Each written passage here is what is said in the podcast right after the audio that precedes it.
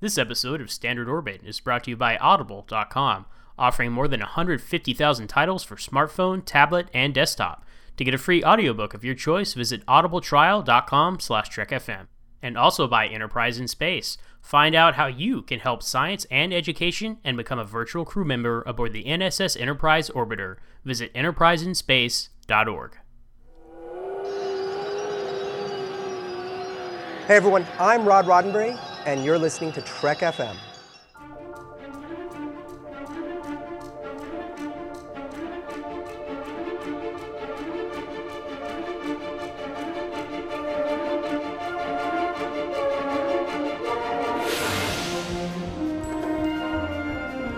Risk is our business.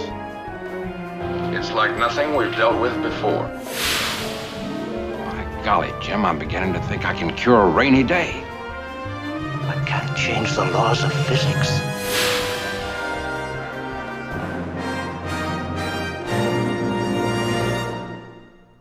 Welcome, everyone, to Standard Orbit, Trek FM's dedicated podcast that covers the original and new cast of Captain Kirk and the Enterprise. I am Zach Moore. The Chief, Ken Tripp, could not be with us this week, but we have a very special guest to discuss Star Trek Beyond's home video release, Mr. Norman C. Lao. Welcome back, Norm. Thanks. It's great to be back, and I'm very excited to be able to talk to all the Standard Orbit listeners out there.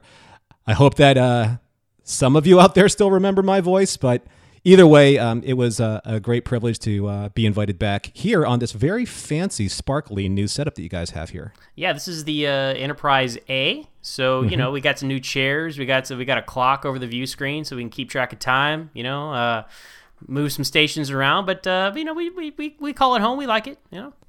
I see that the chief has Schmedlap and Umpty Scratch all whipped up into shape, and they look like they look cleaner.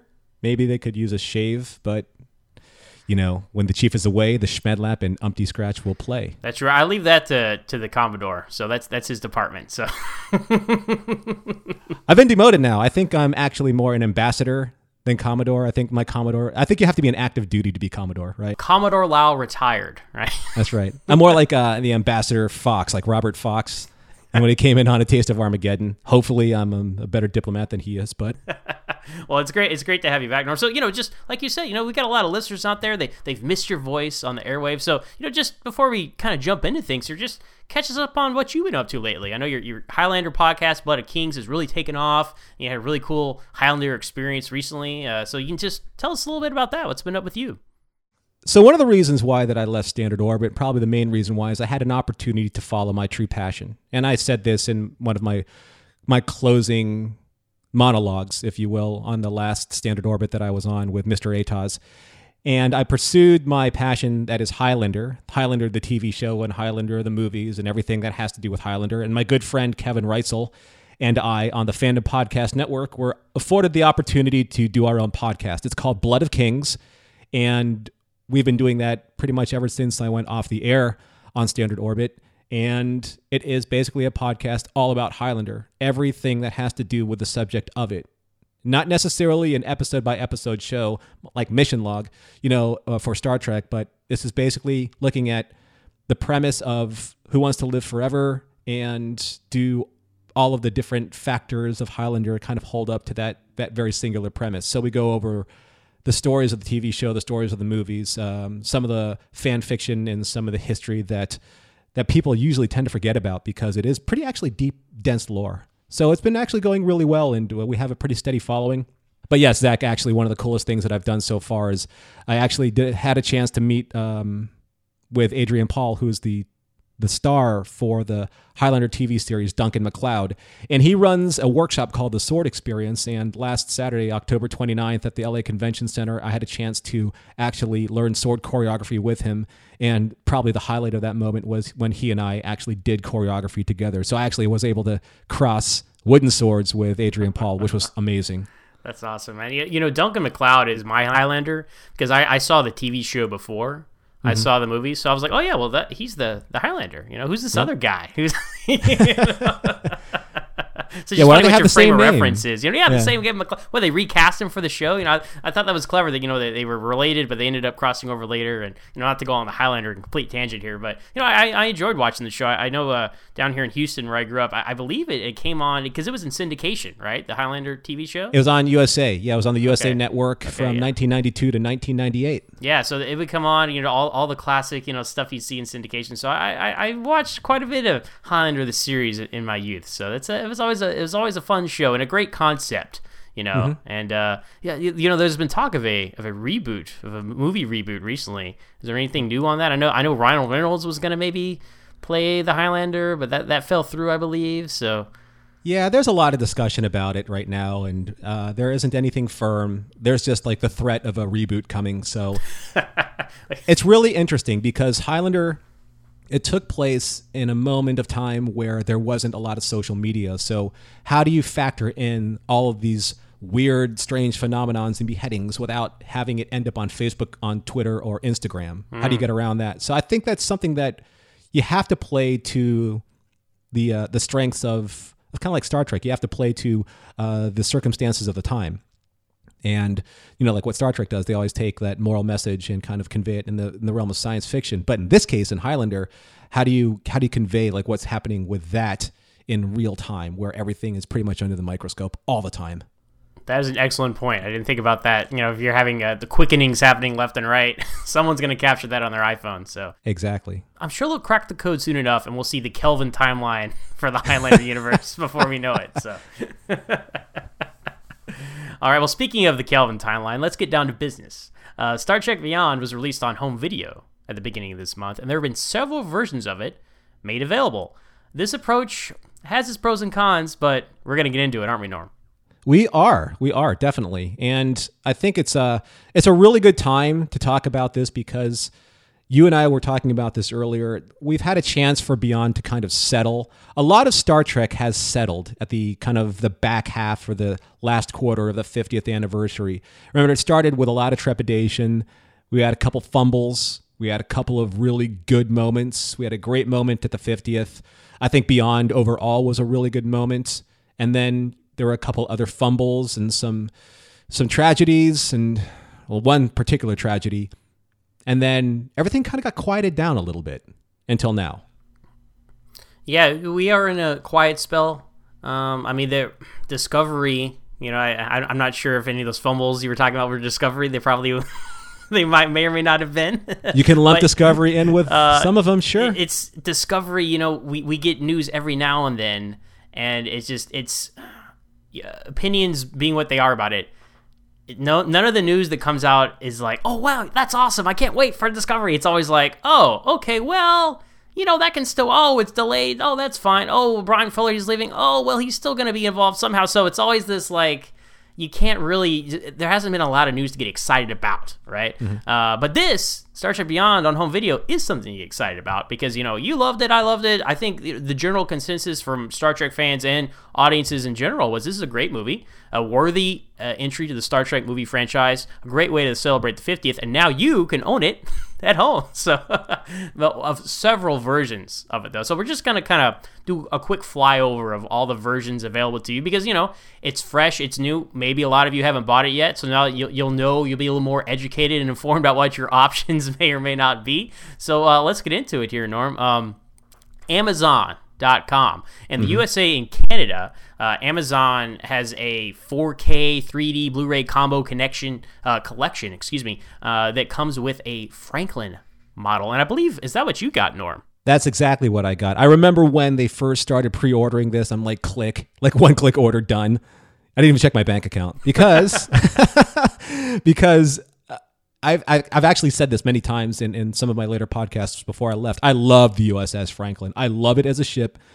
Uh, a lot of you may still remember that I was one of the co-hosts on Warp Five, and and this this era, the Franklin era, the the early warp stage ship technology and the way that they designed these ships is probably one of my favorite eras in all of Star Trek. So I had to get this version. I know that I was going to get a great product with the 4K and the Blu-ray and the 3D. Unfortunately, I only have like I have a 10-year-old Blu-ray player. It's a Samsung and it still works great and there's nothing wrong with it, so I'd never had to replace it. But 4K. Can I get on a tangent about 4K for a second? Oh, second? we're all about here at the uh, Kelvin Timeline A of Standard Orbit. We're all about the tangents, Norm. So feel free. so the, the the most difficult thing for me, and I'm I'm pretty sure a lot of people when it comes to these releases, uh, the one major thing is that this is kind of the purchasing escalation phase. If you want to watch something in 4K, you have to do your homework because a 4K player doesn't necessarily work with the TV that you're using or there are various circumstances of combinations that everything has to basically line up to play 4K. You have to have an Ultra HD TV. You have to have the 4K player. Then you actually have to have 4K media. Then you actually have to have something that can split the sound and, and, and make it worth your while because it's not just about picture anymore, it's about sound. So you're looking at the significant investment and upgrade to your home, your own personal home entertainment system. Now, what inspires that? What makes you push to that? Is it this particular collection because it also comes with your standard 3D and Blu-ray release? It doesn't come with a DVD in there though, but it does come with an actual voucher for a digital release. So that's that's the nice thing about this package. I if I didn't have to buy the 4K version of it, I wouldn't have, but this particular 49.99 version, I think it was I bought it straight up for the for the Franklin. I'll well, be honest. Well, if you got if you got that Franklin model by itself, how much would that cost? Right? I mean, that's a good looking good looking ship there. It probably cost you at least twenty, right? Well, to to give everyone a point of reference, and I, I could put this on the on the the Babel conference, it is slightly larger than the NX01, which is a comparable ship, because they're from the same time period. You know, you're looking at 2151, and the Kelvin were was a few years earlier. So we're we're talking about Mr. Atos did the math, and we're looking at around 2130 something, because it had to come after first flight, which was like 2138 or something like that. We're talking the about the, the Franklin, you mean? we're talking about the Franklin, yeah, Right. because the, the Warp Two ship came in first flight, and then you had the Franklin, which was the Warp Four ship, and then you have the the NX-01, which is the Warp Five ship. So logically, you would think that body styles they were probably probably similar in terms of scale. So when you're looking at the ship that comes with the Amazon package versus the ship that you have with the Eaglemoss, the Franklin looks a r- little around maybe 10% larger. So it's a nice ship. The reason why I'm bringing this up is because the Eaglemoss version of that ship is somewhere around 1999. Okay, yeah, retail. exactly. Yeah. Okay, so yeah, yeah, if you look, if you do the math, the 4K version of the Blu-ray release, that particular package alone, with the three different discs and the the uh, redeemable coupon for your digital download, that's probably around 20, 25 bucks. Plus the ship is around 20 bucks. So yeah, you're looking at around a $50 value. That's that's pretty fair thing because you're getting four versions of the film. You're getting the standard Blu-ray, you're getting a 3D Blu-ray, you're getting the 4K disc, and a digital download plus this model. I mean, that's I know it, it sounds pretty steep when you tell somebody, "Yeah, I just paid 50 bucks for this collection," but it's a collection of things. It's not just a one-off disc. So I think that's a fair. I think it's a fair value for that. Correct. And this is the only version of the Franklin that I believe that is out there right now in terms of commercial production. I've I've not seen any other model kits. There might be scratch model kits or or your garage kits or what have you, but aside from this at this scale, it's the only one to the scale of the Eaglemoss collection, and is a really nice looking ship. I mean, it is not it is not a cheap or um, uh, poorly or um, loosely produced ship. It is really quite nice. I think they've they've come a long way with these product tie-ins for these ships. I remember back in the day, I, I remember I had this uh, this Enterprise D like CD DVD holder, and it you know you'd open up and it have the slots, and you know it's like this is not exactly screen accurate. So, you know, not no fault of them. It's just there's so much more attention to detail paid to these things now because these are true collector's items. They're, they're not just mass produced to cash in on the Star Trek brand. They're actually taking care and attention to what they're doing. Uh, you know, to, to segue into our next collection, uh, the Walmart collection has a Blu-ray, DVD, digital HD download, and three collectible mini ships. So uh, those mini ships being the USS Enterprise, uh, the Franklin, but not, not not to scale. You know, these are all very small. These are these are you know micro machine almost sizes. I would say if I had to compare Yeah. them. Yeah. Yeah, they look around the same size. I would probably say Star Trek Attack Wing. So I'm pretty sure that people, when they bought these ships, they probably tried to create their own rules for Star Trek Attack Wing. exactly. and then the uh, the third ship is the swarm ship, uh, and I can only I can only imagine someone trying to like make their own swarm. Like how many of these they have to buy. you know, if they wanted to make it like a big a big group of them for for whatever reason. But uh, yeah, these are these are not to scale at all, even to each other, because obviously the Enterprise is much larger than well, it's much larger than the Franklin, and then it's just infinitely larger than one swarm ship. Uh, but you know, you just you want to see them, and th- these are cool. And I mean, I remember when I was younger, I had the the micro machines of all the you know the uh, Star Trek ships and the, on their little stands, and you know, so the these these are just they're fun things to display.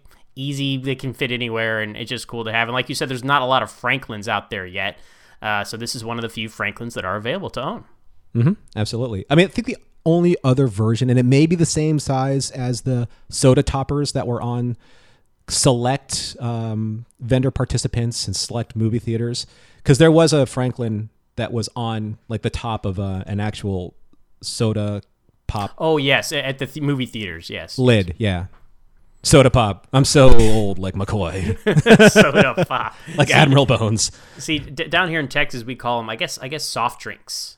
You know, but then if, okay. you, if you go a little further east, it's like soda pop, and then it's like Coke. Like, what kind of Coke do you want? Well, I want a Dr. Pepper. Okay. Like, no, that doesn't make doesn't make any sense. um, but uh, this Walmart collection is uh, approximately twenty five to thirty dollars. You know, uh, which again, if you look at what you're getting, pretty fair. Uh, you're getting three ships instead of one. They are smaller, and you're not getting 4K in this collection. But it's a pretty impressive, just just you know, they call it the ultimate Blu-ray gift set, right? So it's a pretty impressive box. It does come with the DVD, uh, which is you know a lot. Um, probably a lot uh, better sell for you know the Walmart brand, you know, that's just commercially available in stores as opposed to Amazon, which you order online. So, right, and that's actually a really good point about not having to pay for the 4K and dropping the price point down because Walmart knows its shopper.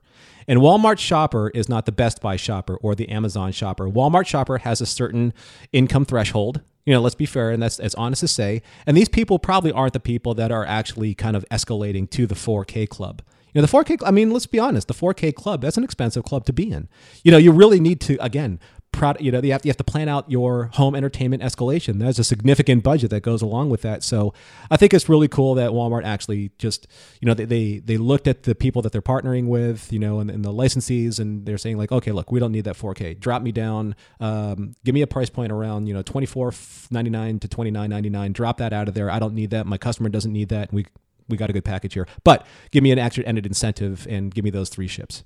Right. I mean, I, I work in the video world, and you'd be surprised how many clients like still want DVDs. Like I give an option, you know, it's like, okay, do you want Blu-ray? Do you want DVD? And like, oh well, we're gonna mass produce them. We don't know if everyone has a Blu-ray player or not, so let's just go with DVD. And I'm like, and I always try to explain, no, no, you don't understand.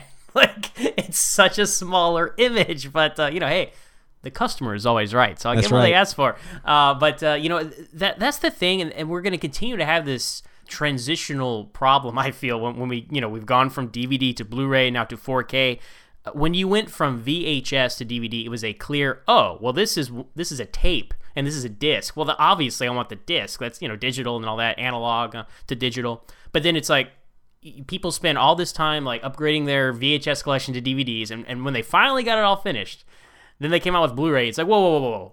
Right. Like I have all these discs and now you're telling me I need to upgrade them to other discs? That makes no sense. So right. I, I, I, totally get, uh, you know, if you don't have some crazy system, you know, uh, of uh, audio, video, home theater, and you know, if you if you have one, more power to you. I I, I am envious. Uh, I mean, I have an HD TV and a Blu-ray player, but you know, I don't have some crazy 7.1 surround system going on for audio or anything like that. So if you have that, that's excellent. And of course, you you know, you're a movie file and, and you want to get the best of the best. But you know, for the average viewer, a lot of people, if they're gonna if you're gonna watch something on your phone phone or your iPad. You know, digital digital download is good enough for you, and even DVDs. You know, if those are those are quick, easy, you know, stocking stuffers like the oh, a DVD for Pacific Rim, sure, you know, that's that's right. what you buy at the point of sale. So anyway, it's it's a, it's all part of it. So much that goes into this, yeah.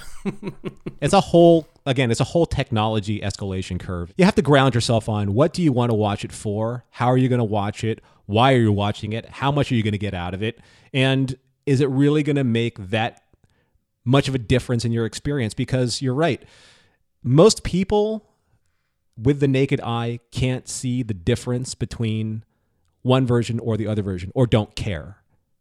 So we just want to make sure. I think the whole point of, of why we're doing this particular episode is because we want to let you know okay, you're going to get some of these versions whether you like it or not because you're going to get railroaded into them by the vendors. Okay, because uh, let's be, let's be fair. Yeah. Um, or, you, or you're going to get warp sped into them by the vendors. There you go. Because they are going to be packaged in a way where you're not going to get a traditional DVD anymore. I don't think that this Amazon version has a DVD in it. It has a 4K Ultra HD disc, a Blu-ray, um, and a digital HD disc, or uh, and then the 3D version of it. There's no standard DVD in this set. Not to say that there isn't one, but if you want to get the USS Franklin model, you have to get a version that you don't necessarily have the means to play. Right. Well, that's And very this- true. Yeah, because people who collect models like that don't necessarily, you know, stay on the cutting edge of home video. Yeah, it's just uh, there are so many different configurations of consumer preferences. But here, and we're going to get to this later, Zach. We talked about this already uh, earlier. Um, this is where the great monetary shell game starts taking place. Some people love collecting it all, and some people they just need to get the one that they can watch. Exactly. Uh, so, you know, moving on to the next version then, Norm, is the Best Buy version, the, the Steelbook collection, which has the Blu ray and DVD in the same package. And it's a really awesome looking Steelbook. Now, if I was going to buy on packaging alone, this would no question be the one I purchased because it's the uh, motion picture inspired uh, poster design that they gave out at the uh, at the uh, at the event they had in uh, in Hollywood, I believe it was, right? Yep, Uh, that it- was that was a very hard to get promotional poster, and that thing went on eBay for big money Mm-hmm. very quickly.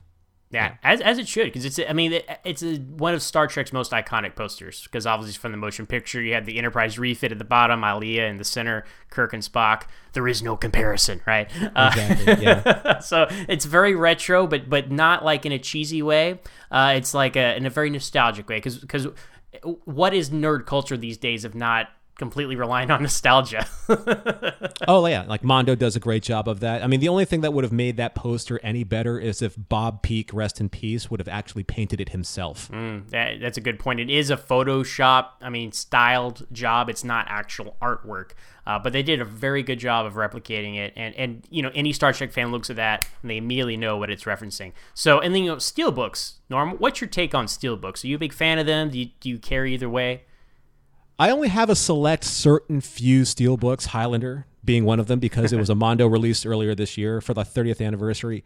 Um, it really depends because I'm about more of the content nowadays than the display. I grew up in my late 20s and the 90s, and everything was about how much you could display, how much stuff that you can put on your wall, how many DVD racks that you could fill and have your friends over and kind of like just, you know, display them, you know, ad nauseum for everyone to see. But nowadays, you know, I I actually like doing a lot more digital downloads. And if there is an actual particular collector's piece, if you will, then I'd get that. And I think this is one of them. You're right. This is stunning packaging and it's very nostalgic and it it they did a really good job of understanding why they were going to use this particular image because yes, it's Kirk and Spock, and we know the narrative between Kirk and Spock going on into this film. You know, they're both hitting that um, "Who am I?" you know, part of the equation in their lives, and then Jaylah being kind of like this wild card and almost being the one that infuses both of them with a certain sense of energy and life again, you know, in their careers because they saw how passionate she was. So yeah, I, I think that if you're not looking for all the bells and whistles, certainly if you're not looking for any type of collectible ships, then this would probably be your next best bet. Right. Uh, you know, me personally, I, I don't really care about the steelbook thing. Like like cool packaging, and I'm all for cool packaging because nothing is more depressing when you see great movie posters or, or great films that have great posters on Blu-ray or any film. doesn't even have to be a good film, right? But any kind of movie that has a great poster and you see it on home video and they what, what have they done they've done the whole photoshop job where it's like two giant photoshop heads with the title under it and the actor's names above it and like why did you make this so generic when it was such a beautiful piece of artwork you know Right. uh, i mean i Yeah. mean in the uh, you can you can just go down the list any great you know epic fantasy sci-fi or even just just big film from from ages past in Hollywood had these amazing posters. Um, you know, Star Trek, the motion picture for one of them, right? Uh, but you don't get that anymore, and uh, it's just it's like, oh, okay, well, here's a Photoshop thing, and and you know the way you display DVDs anyway, or you know, spine out, so you're not gonna see the front. So packaging, to me, packaging, it, it's it's cool, it's nice. But it's never a deal breaker. It's never going to push me over the edge one way or the other. And that's why I did not end up going with the Best Buy uh, version. And you said it earlier, Norm, and I 100% agree with you. Content is king, and, and content is what wins me over, and that is why I got the Target version of Star Trek Beyond. That came that came with a Blu-ray, the standard Blu-ray you get in all these sets, the DVD version of it as well and also a third disc, a bonus disc with additional bonus material. So this is a three disc package, uh, and it comes with you know collectible packaging because it's it has a slip case in front of it, and then character cards for all seven of the main crew, and then Jaylah. So you know they're they're two sided, and you can so there's four cards, and you flip them left and right. And so I'm gonna keep Kirk on the front because I feel like this was Kirk's movie. You know, Kirk, Kirk's the one that you know if you go buy it on the shelf and Target, Kirk's the one on the front as you should be. Uh, and I'm just So gonna can I ask a way. question? Oh, absolutely. So so you have the packaging and then you have these collectible cards. So you can you can put any one of these cards front and center and then put the slipcase over it and it'll be like that's like McCoy's cover or Uhura's cover or Kirk's cover. That is correct. I see. Okay. Very cool. And they so all- you can personalize it if you wanted to. Yes, exactly, and they and they all fit in there too. It's not like you have to go put these extra covers somewhere else, which is sometimes in this novelty packaging is kind of annoying. you know, it's like, oh well, let me go put this in the drawer because I want to use this version, not what to display. No, they all fit in its own slipcase, and it's great. And I'm gonna leave Kirk on there, but yes, uh, those are those are your eight options for all the characters. But yeah, if we're gonna delve in and talk about the what's on the discs, uh, I guess you know there's a couple ways we could do this, Norm, because um, surprise to me when I when I got the Target disc, I expected okay, we, here's the standard Blu-ray, and then here's their standard special features, and then okay, and then this other disc, the second Blu-ray, will have just all new special features. Like this will be a completely different list and all that. It's not like that at all. It's actually kind of confusing because I, I watched through the first disc like a good fan and moved on to the second disc, and then I found that all of like well, they're basically lots of vignettes which are it's not like a giant documentary. I think there's several vignettes, and we'll go through them here and, and, you know mention all the all the best parts of them to you guys. But interspersed in the vignettes that were on disc one are the new vignettes when you get to disc two. So it's like it's like the same menu but with more vignettes. But it's not like they're at the end; they're all mixed in. So it's like you have to like remember what you watched earlier so you don't watch it again. So it's it's a very odd choice it, because I didn't expect this overlap between the two discs. Um, I mean, I haven't really encountered a lot of when you have bonus discs. I haven't encountered a lot of situations like that in the past. Well, another thing to consider as we've gone through all of the physical versions of the media, would you consider throwing also the iTunes version of it in here as well? Uh, you know, I, we we should because it does have actually an exclusive special feature that none of the other releases have, and that is the The enhanced commentary, yeah. If you were taking kind of like a a chart, an Excel spreadsheet, if you will, and you're putting all these different versions on there, I think that the standard package of special features would be on a column, and then Target would have a couple of breakout features that would be in its own column, and then iTunes would have its own one special extra feature that would be in its own column. But everything else, as far as I can tell from our cross comparison of the different discs, are the same. Yes, uh, everything else is aesthetic. The only difference is being, you know, the special spaceships or the actual packaging, but none of the actual content. The, the, what we just mentioned there, that Excel spreadsheet, which is a perfect analogy there, Norm. Okay, so I think maybe just to keep everything like kind of on the same column, let's go through the A column, which is like the main thrust of all the special features. And then we can go into the target column and then we can go into the iTunes column. Okay, so everyone can kind of visually put this in their brain. Okay, we are going through the features that are featured on every disc that is out there standard. This is kind of your standard operating menu of features.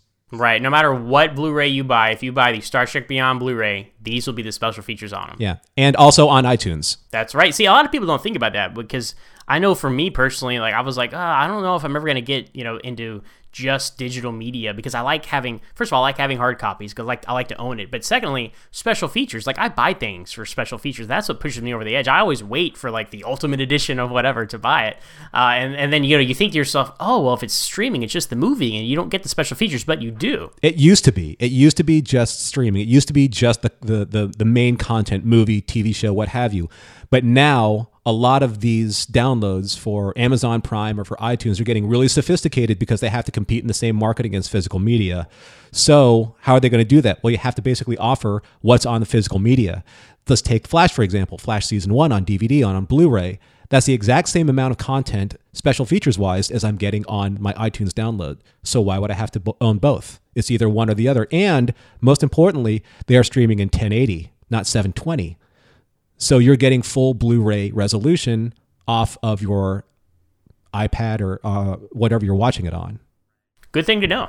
Um, so let's just we're gonna go in order of their appearance on the disc. So so when you when you get the disc, you pop it in. There's the movie tab and there's the extras tab. You click on this extras tab and there's just a big long list, and we're just gonna go down through it here. So the first extras featured on the Beyond Blu-ray are the deleted scenes. There's only two deleted scenes, Norm.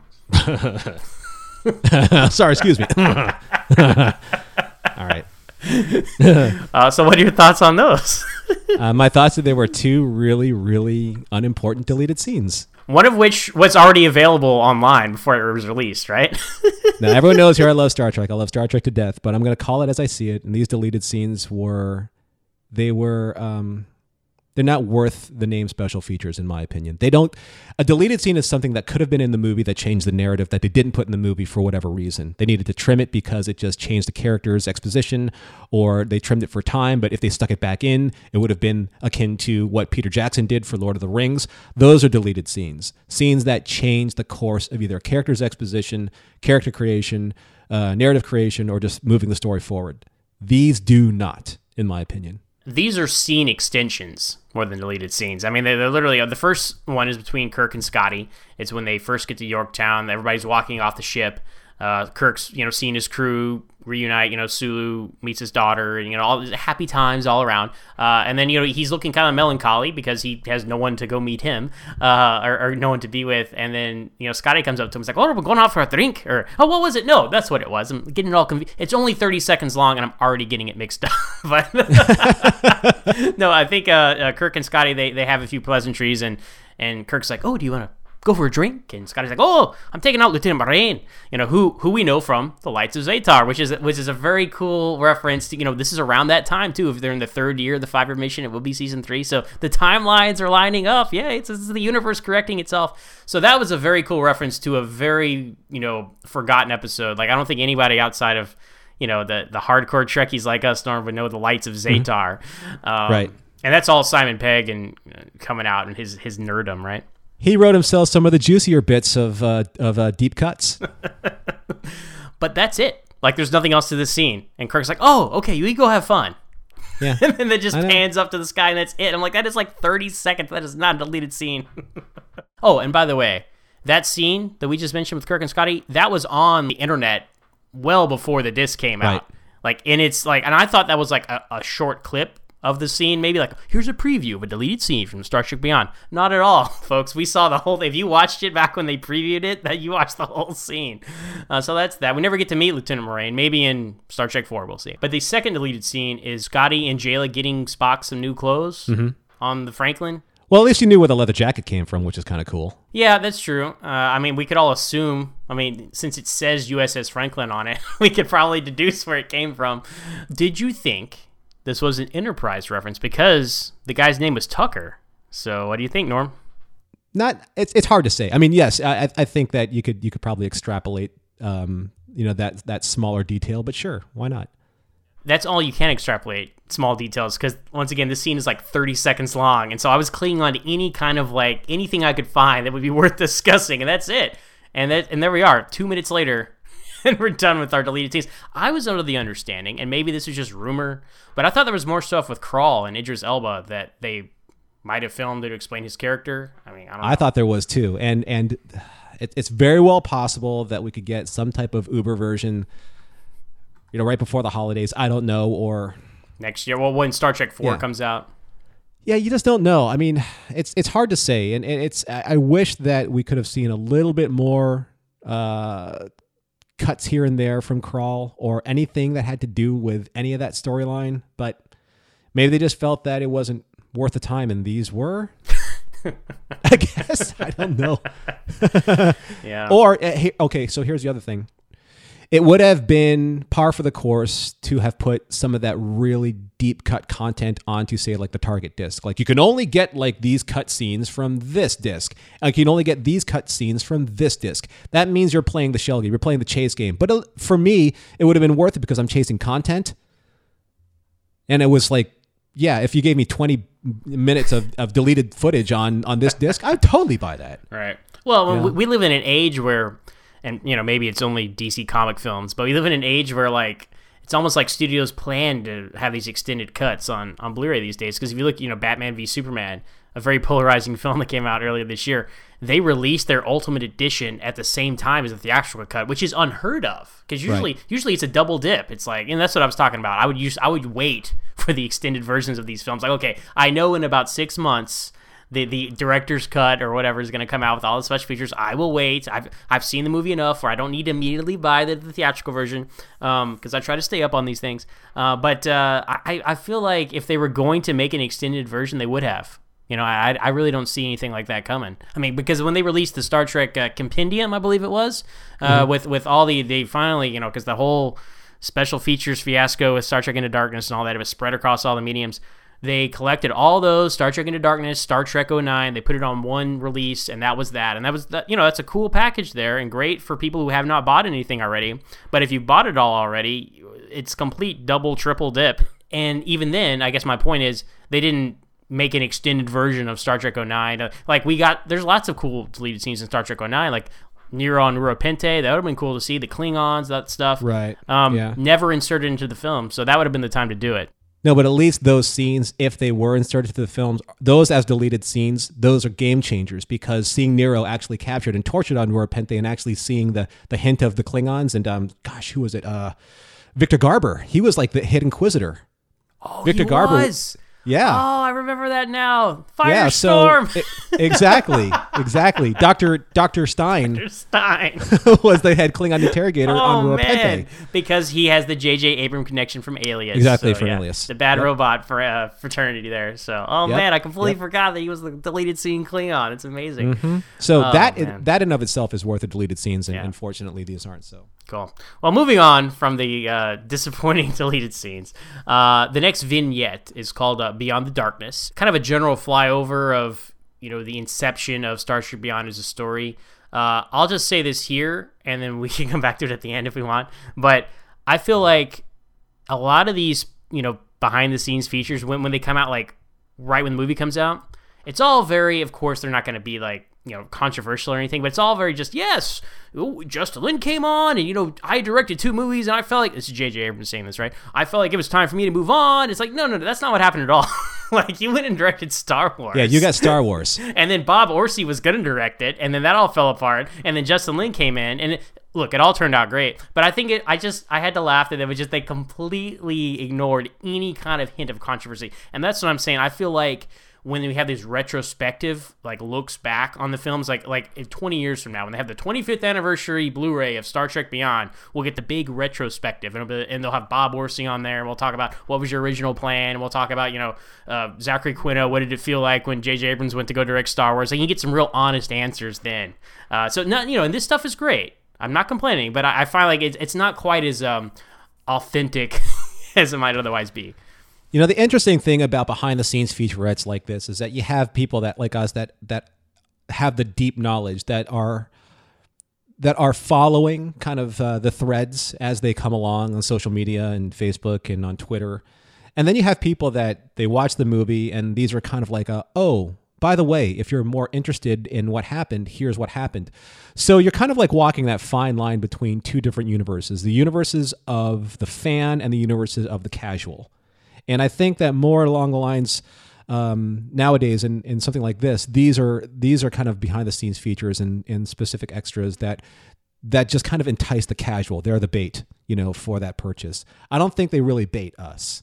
As a matter of fact, they kind of infuriate us in a way, you know, because you know we're watching this and we know the history of it, but they know that. I think the the, the studios know that. They're like, you know, whatever the Star Trek fans know, these behind the scenes featurettes, they're not going to change their minds about buying this. They've already made their minds about buying this.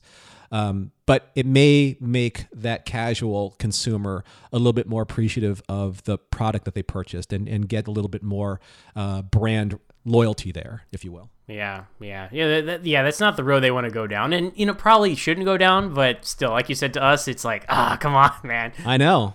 But uh, you know, through this flyover, they talk about kind of the inception of Yorktown, which was the kind of devised as Earth stand-in, is the terminology they use because oh well, we're not on Earth, but it all has to come back to Earth, so we have an Earth stand-in. So some see that as a plus, some see it as a minus.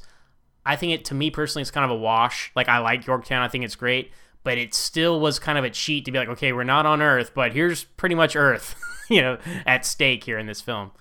Right, and it wasn't necessarily Starfleet Command because Starfleet Command is on Earth. So if if Krall wanted to make more of a significant impact on attacking Earth, making his point that you're never safe, then I think it would have been a little bit more impactful if he actually had some way, found some way to get to Earth, bypassing Yorktown. It would have made a lot more sense for Krall to attack Earth in this film than say uh, Shinzon to attack Earth in Star Trek Nemesis. Exactly. So- Well, I mean, th- th- that's the point. That's the point Krall was making. It's like you sent me out there. Spoiler alert. I'm pretty sure. Well, we're talking about the home video version, so I think everyone's seen it. But yeah, of course, that's spoilers. Krall as Balthazar Edison, the whole point of him being out there was that I'm supposed to tell you that this still isn't safe. Space still isn't safe. I'm going to prove it to you now by striking back at Starfleet headquarters in San Francisco. You didn't expect it, did you? No, you didn't expect me to come back, did you? Instead, I'm hitting a space station. But all that being said, the space station was gorgeous. Oh, absolutely, it was. And this is not a slight to the conceptualized or the realized version of Yorktown. Just a kind of just a nice observation. Because Yeah, there's sure. a lot of criticism about like 09 and B, uh, Into Darkness. They're like, oh, they're all about Earth. So, and a lot of Star Trek, oh, it's on a direct course for Earth, and where they But only shift the quadrant it- and all that. it would have made a lot more sense if, say, it was a temporary re um, reestablishment of where Starfleet Command needs to be. Maybe it needed to be more neutral space. So it would have been really cool that if, if uh, Edison was like, wait, not just not just any space station, but the temporary command of new Starfleet. Then he would have been able to cripple Starfleet, which was his whole point. Yeah, I guess they just kind of lucked into the fact that this was the right outside this nebula that was in front of where Krall had and his crew had crashed. One one thing though, and I'm, I'm not sure if I've I've asked you guys this or if you guys thought about it, but this is supposed to be. Would this be considered kind of like this era's version of a deep space station, like Deep Space Nine? way more advanced than Deep Space Nine, but uh, I mean, a K seven would be the Deep Space Nine equivalent from the original series timeline, and this Yorktown is surely more advanced than that. Right. Uh, I mean, you, you have to think like, okay, if they had the budget in the '60s, or gosh, even in the '70s or '80s in the film, But that's what this would be. Yeah. So, uh, I mean, is is it is it the representation of it? I mean, imagine imagine having your druthers and saying, okay, K nine is supposed to look like this. That means that this is actually a deep space station, kind of like along the Romulan neutral zone. That's what this would have looked like. So eventually, Deep Space Nine is going to look like this. Yeah, I guess, when we finally get there. Well, then it's like, but why? Why are all these like family and civilians of Starfleet choosing to live in this kind of oddly positioned frontier starbase? It's you know, not really sure, but uh, but no, I, I see your point about it being the deep space station. Yeah. So they uh, they mention Sulu and his family. They do a brief but appropriate mention. I feel uh, they mentioned sabotage, of course. Had to mention that. Uh, they they talk about the Franklin and their uh, attention to detail. And then you know to me, uh, and I really like Justin Lin and all these uh, and all these special features. By the way, uh, when they first, I mean, look, I'll be honest. I feel like most Star Trek fans felt this way. They they announced Justin Lin as the director from Fast and Furious is going to do the next Star Trek movie. Like, what? Excuse me, you know. Uh, but the guy knocked it out of the park. He he grew up watching Star Trek. He's a fan, and that Right. comes through and that comes through in the film. It comes through in all his interviews. It comes through in these special features. Uh, but he's very self aware. So he actually mentioned this, you know, or, or one of the crew mentioned that that uh, when they decided to have the motorcycle, Lin questioned it because like, look, I'm the Fast and Furious guy. Right. That This was is pushing it too was far. like, yeah. really a motorcycle in my movie? You know, I'm going to get roasted out or spit for this. Yeah. but that's a good point, and I think that's where a lot of kind of um of the the fan superficiality started to kick in because when you think about it, when when Peter Jackson was given the the realm of the Lord of the Rings to film, these are the, these are the questions you should have been asking. Really, the guys that did um, Dead or Alive or The Frighteners is going to direct probably the greatest fantasy trilogy of all time. Don't forget about that, folks. Yeah. Remember, he did basically schlock creature features before he directed the Lord of the Rings trilogy. So you really can't judge a book by the cover. Yes, Justin Lin made his bones on doing the Fast and Furious, but that's not all who he is. Moving on to the next special feature uh, on the once again the standard Blu release. It's called Enterprise Takedown, and this is basically talking about you know the destruction of the Enterprise. Karl Urban, because Karl Urban probably the biggest Star Trek fan of the lot of the new cast, and such a knowledgeable and just intelligent guy. He says the ship is a character. You know, the Enterprise is a character. I know Ken would agree because you know, the Enterprise is Ken's favorite character. so him and him and Karl Urban are in alignment on that.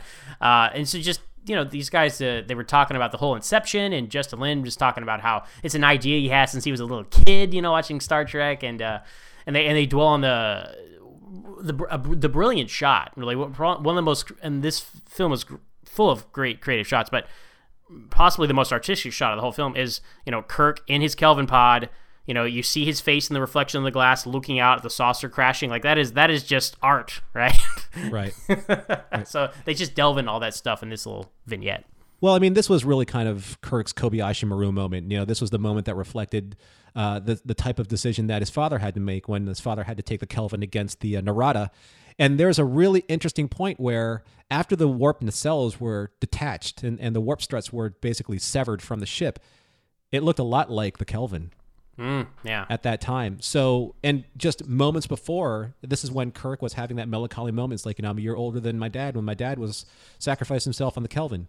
And then, you know, there are all these smaller details. Get to your Kelvin pods. The Kelvin pod being the pod that you just talked about as Kirk watched the the saucer section of the Enterprise crash land on the planet. So there, there's a lot of thought involved. I mean, it there's a lot of action involved too, but this scene man, it was it was breathtaking to, to watch. And yeah. also, it kind of led you into the mentality of of the attackers because these attackers were very systematic. Take out the propulsion, cut off the head of the snake. When you heard him say cut off its head, you're like, this guy is military because that's a military move. It's basically and it's, it's a visual pincer move, literally a pincer cutting off the head of your enemy.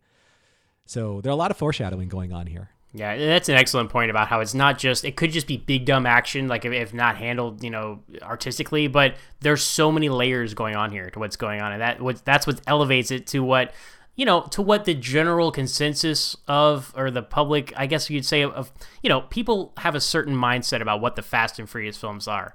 You know, mm-hmm. and if you actually watch them, there actually is a lot of deep family themes and stuff in there. So they're not Absolutely. just yeah. the silly, stupid car movies people think they are. And so that's just you know, if you really look at take a closer look at that stuff, this shouldn't be surprising that's come from Justin Lin. So right. Yep. Then uh, moving on to the next vignette uh, called "Divided and Conquer." This just basically just talks about you know each of the uh, members of the crew that are split out. Obviously, Kirk goes with Chekov. Bones and Spock are together. Sulu and Uhura are captured. And then Scotty meets up with Jaylah. And uh, t- to me, the most interesting part of you know the the movies part of this and the vignette here is when they talk about Spock and McCoy because you know they understand that ego, superego, id, you know, all that. And when you remove Kirk from that equation, it creates a very interesting dynamic between McCoy and Spock. And it, we've seen that in episodes, specifically the Tholian Web, I think, is the ultimate example of that. Oh, yeah, and yeah. they really play that up, and they understood they were doing that in this film. It's not just a crazy fish out fish out of water thing. It's like you know because they mention here if you look at the scenes between Spock and McCoy, there's not a lot of plot going on, right? It's just them talking about their situation, talking about life, and that's just that's great stuff. That movie could slow down to explore that between those two characters. And also, I think this is probably that one point where some fans understood and some fans probably didn't understand Spock's emotional reaction to what is happening. But remember, this is this this is the new Kelvin timeline Spock. He's also been severely wounded. He doesn't have the same type of Kolinahr um, emotional control over himself. And the news of what happened to Ambassador Spock. A lot of things are, are shifting in Spock's insides right now. I mean, mm-hmm. literally. nice. yeah. And Bones was almost becoming. He's almost becoming like the psychiatrist, psychologist slash uh, confessor to Spock and Kirk because he did that earlier with Kirk, and now he's doing it with Spock. He's that guy. I, that's what I've always loved about DeForest's Bones and now Karl Urban's Bones is that he has a really good grounding quality. But out of all these pairs, what pair do you think was most successful, and what pair was surprising to you and maybe not as successful? Uh, well, I think McCoy and Spock was the most successful. Um, I think Kirk and Chekov was surprisingly Like I had no I had no kind of preconception of what that would be, but that was like probably the most fun of of all the pairs. And then I wouldn't say it's unsuccessful; it was just uneventful, and that would be Uhura and Sulu because they didn't. Nothing was really made out of the fact that they were in that situation together. They were there with the rest of the crew, and they did a couple of plot things, and some exposition was had to them from Krall, but. I, I, that would be the weakest. Not to say it's bad, right? But that would be the least amount was done with that pairing. I feel. Okay. What about you? Actually, I like the Sulu and Uhura connection a lot because, to be honest with you, because they um they showed a certain strength that they never get a chance to show. You know, they were they were ready to go on the front line and die, uh, to, and sacrifice themselves in order for their comrades to to live. And that's something that you ne- ne- not necessarily see kind of like the uh, the helmsman or the communication officer do. They're never necessarily the heroes, the frontline thump your chest heroes, as Kirk and Spock and McCoy usually are on the away teams. But they're the ones that are doing all the infiltration and sabotage. Sabotage. Sabotage. You know, they they literally could get popped at any moment, but Krall obviously had bigger plans for them or different plans for them. okay, I see your point. You know, and once again, I'm not saying I didn't like it. No, it's just, just- that's the way I saw Yeah. it. Yeah. So, moving on to our next vignette called "A Warped Sense of Revenge." We, you know, we've been talking around Krall a lot here, and as we said, spoilers, people.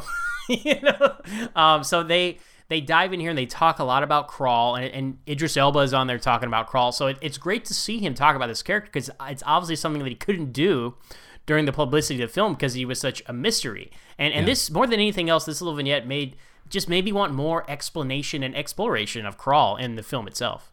right? I wish that they did the same kind of countdown comic books for this movie that they did for 09 and Into Darkness. It would have been really neat to have. I guess uh, they had to do it smartly, obviously, because they didn't want to tip the fact that that you know this was um, a doomed Warp Four expedition that has gone, uh, you know, has lasted this long, and you know he was able to extend his life, blah blah blah. But there would have been I don't know. I felt like there needed to be just something a little bit more, you know, in there, and and maybe, you know, if we if we get our druthers that they'll put out, you know, the the ultimate version of Star Trek Beyond. But being the Enterprise fan that I am, I wanted to see more of the MACOs. The reason why that they were kind of ex- exiled in a way. Uh, just the whole point of it, you know, it's it's nice to have it there, but it's kind of like watching a piece of the action in the original series. I want to know how the Horizon got there. I want to know how they got to Sigma Iotia 2. You know, and and the reason how they they were the ones that they left the book behind of the great gangsters of Chicago, and then it you know it influenced the society. I wanted to see what happened to the Warp Four ship, the, the the Franklin, and how maybe it was going where it should have gone, and all of a sudden that nebula something popped and they got thrown off course or whatever. I just wanted to see something more, just because I'm a greedy Star Trek fan. well, I, I, I think you know I would be surprised if we don't get a Star Trek you know, Edison or Star Trek Krall or whatever they decided to title it because I know for a fact that the Khan one came out after the film because Yeah. to, to preserve the twist that, that uh, John Harrison was Khan. Uh, and I'm not sure when the Nero one came out. I believe it came out after the film as well. Um, so I feel like these the mini series they come out focusing on the, the guest villain of the film uh, always come out after the film. So I, I'll have to check if one's in de- uh, in development or not. If not, I'm sure we'll get something like that down the road because it seems to be you know a, a routine now with the IDW comics. They come out with their miniseries, you know, that expands the uh, storyline of the film in various ways. And I, I think the Nero and Khan comics are great. I think all the IDW comics are great, really. And I would I would be first in line to buy a, a, a Krall spinoff.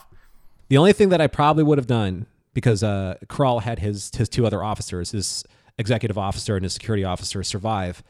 I would have liked to have had one of those security officers' last name as Stiles. Oh, okay. For Balance of Terror. Exactly, because Okay. he fought because he said that Stiles fought in the Romulan War, and so did Balthazar Edison. And then because you said, you know, there's that cutscene uh, with with Scotty making reference to uh, the Lights of Zetar. How do you reference Lights of Zetar but not Balance of Terror? Come on, Simon Pegg. Try, Trying to be trying to be cute. Uh, the next vignette is called "Trekking in the Desert," and it uh, it's really focusing on uh, you know the, the tactile feel that Justin Lin wanted to bring to this film because that, that's a, a buzzword he keeps going back to throughout these special features. And I, look, I think it's great. I think the move it's it's this like a rubber band whiplash effect of, of we went too far with CG. We all understand and we're all sorry, you know, just blockbusters in general, and we're coming back to the practical effects because effects are best used when there's a balance. Like the Lord of the Rings trilogy, like you mentioned, Norm. That is like the perfect balance of practical effects, models, prosthetics, and then CGI when necessary, right? Right. And that that's what you know. Abrams with Star Wars, Lin with Star Trek. Now that's what we're getting. That's what we're getting. And Christopher Nolan, you know, same way. So all the best filmmakers understand that we've gone too far with computers and are bringing it back, and they and they wanted to have a very uh, grounded feel for this film, and that's you know that's why they went to Dubai to film the Yorktown scenes. And so, uh, tell me this, Norm, did you get a Guardians of the Galaxy feel from Yorktown? Like I really felt like it really felt like Xandar to me. it was very shiny. That's for sure. It was shiny. Uh, it almost felt like not Federation tech.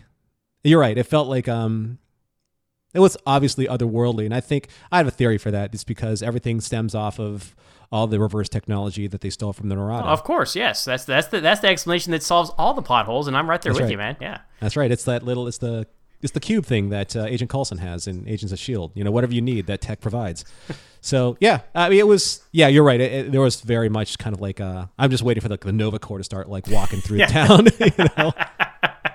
Uh, and you know, and when they filmed there, because it, you know, Dubai has a very futuristic look, and you know, it's Yeah. the same logic as you know when they when they filmed RoboCop in Dallas, and they filmed RoboCop 2 down here in Houston. What what represent Mm-hmm. H Town? Uh, but uh, it's funny it's like, hey, RoboCop's in the George R. Brown Convention Center. Like that's that's where we have our uh, our big Comic Con. Uh, every year in Ah. Houston, called uh, it's called Comicpalooza, and you know you go like I saw George K and all these guys there, and yet that that's that same like room is where RoboCop fights RoboCop two in RoboCop two, so it's just Oh, it's just yeah, yeah, funny yeah. to me to see that, and then all the other locations too.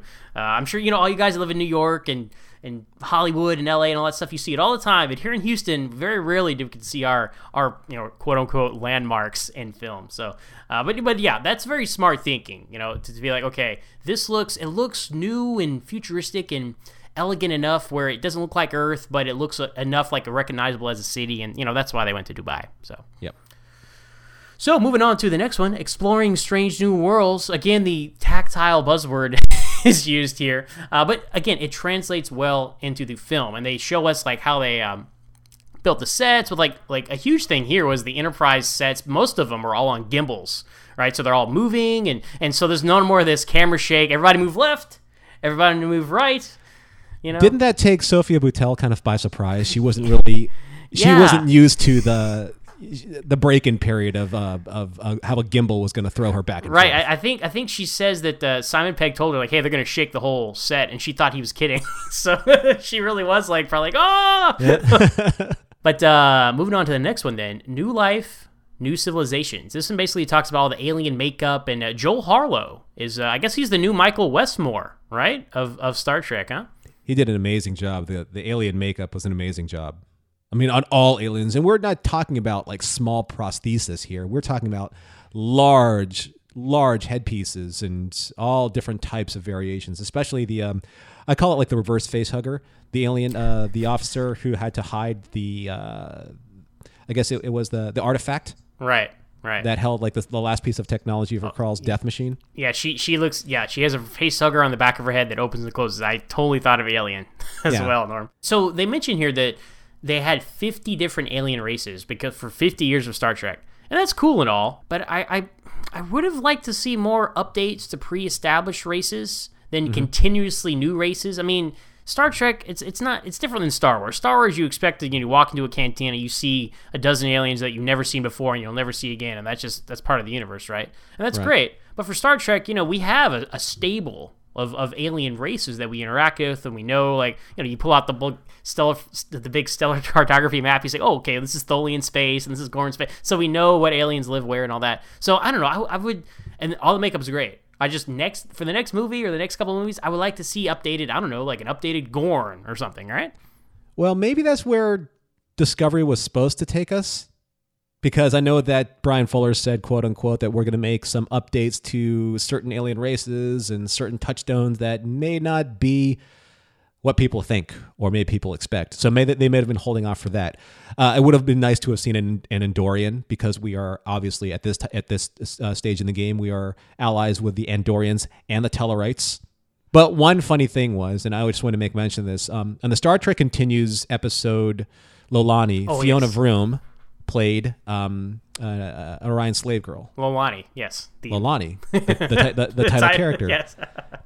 And then in this movie and beyond, you can see her, the actress Fiona Vroom, also playing uh, another Orion uh, Orion officer. I believe she's the one that kicks Chekov out of her quarters. Yeah, she gets a lot of FaceTime. Like I didn't realize this the first time I saw the film. I just thought, oh, look, it's, a, it's an Orion girl. That's Mm-hmm. good continuity between the races and stuff. And then afterward, I felt like, oh man, that's that's Olani. So the next That's time I saw it, I, yeah. I, I, like kept an eye out for her. She's in a lot of scenes. Like you know, when she's part of the crew that gets captured uh, by Krall's men, and then we see her running around to get into the transporter pad and stuff. So uh, Mm-hmm. you know, she had a better, you know, I, I just in my fanon, I'm gonna say that's Lolani, right? And in the Kelvin timeline, she got to join Starfleet and had a much better life than she unfortunately had in the Star Trek Continues episode. So Right. which, by the way, if you haven't watched Star Trek Continues, everyone go watch it. It's excellent. So If not for that episode, if anything, Yeah. because that episode is amazing. Right. Yeah. So thank you, Star Trek Continues. You can send your checks to.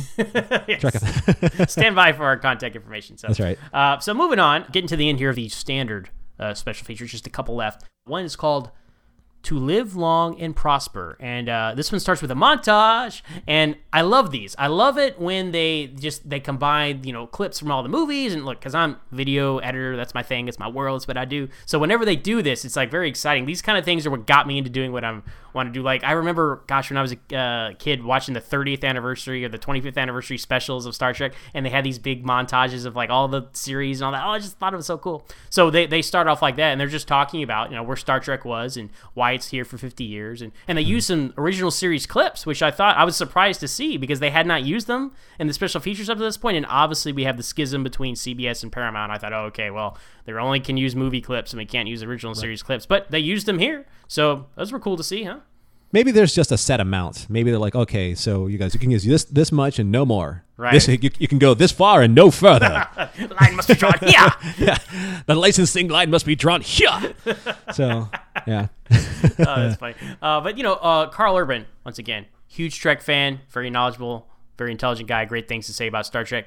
I mean, he makes the point here that Star Trek has always been more about the characters than the science fiction, and I 100% agree because you can take these stories and they they would make great, you know, Twilight Zone or Outer Limits episodes or fill in the blank of you know any anthology show.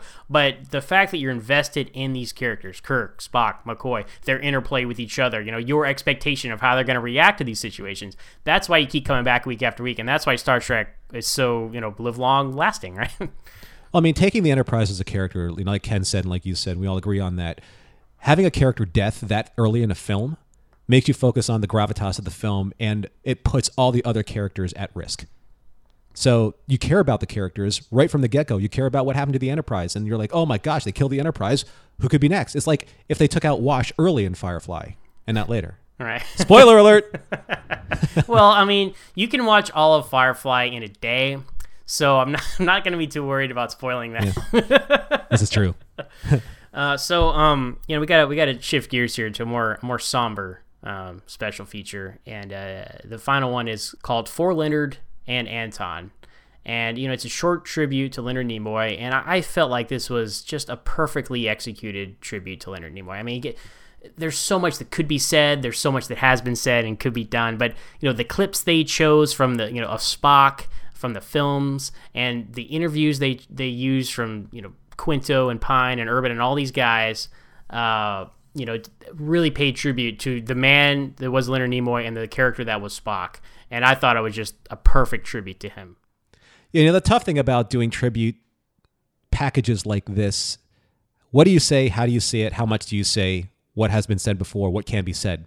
That's a tough thing. So I think that they were able to hit the right beats, uh, especially for Leonard Nimoy. And still, to this day, seeing that picture of all of them, uh, the original cast from Star Trek Five, that's that was that was probably the ugliest amount of man tears I've ever cried in a movie ever because I wasn't ready for it and it's it kind of grounds everything and I think that the entire the entire Spock journey and beyond was in in part a love letter you know, to Leonard Nimoy through Zachary Quinto. I think that I don't think that's lost on anybody that really knows Star Trek. And uh, for Anton, there was a there was something that he said uh, that really kind of like, like hit me right between the eyes. And he said, you know, I love all the people that I that I'm working with. I can't wait to do this again with them, or something to that effect. And I was like, damn. Damn, damn, damn. Right. That was oh man, the Anton tribute because you know it, it it's split into two parts, and the second part is about Anton Yelchin, who obviously tragically died. And uh, you know, Leonard Nimoy, it's a tragedy that he passed away, and uh, we all would have loved for him to be around to see the 50th anniversary of Star Trek. But he lived a long life. He lived long and prospered. He really did. He did. Uh, and you know, he, he's left a great legacy, and he has a great catalog of work, and just just as a as a person and an actor, just across the board, right? Anton Yelchin, life cut so short. I mean, late twenties. I mean, he's he had his whole life and career ahead of him. Oh man, they really picked all the right clips to tug at your heartstrings because all this behind the scene clips with just him palling around with the crew and them talking about how how they're a family and how much fun they have together and how he loved what he did and obviously you know all these interviews, all this bonus content, it was all filmed you know before production or as well. It was all filmed during production of the film, so they didn't really have like this was not a true retrospective on Anton Yelchin or anything, but you know, I felt like it was appropriate that they put together what they could, you know, to pay tribute to him and just man in the field seeing that stuff, man. So. Yeah, you know, and I think it's also nice that they kept it somewhat brief because again, we always come under the auspices that everyone knows what we know as Star Trek fans. So sometimes we might be sitting here and be like, that's not nearly long enough because we know this and we know that. And why wasn't that put in here?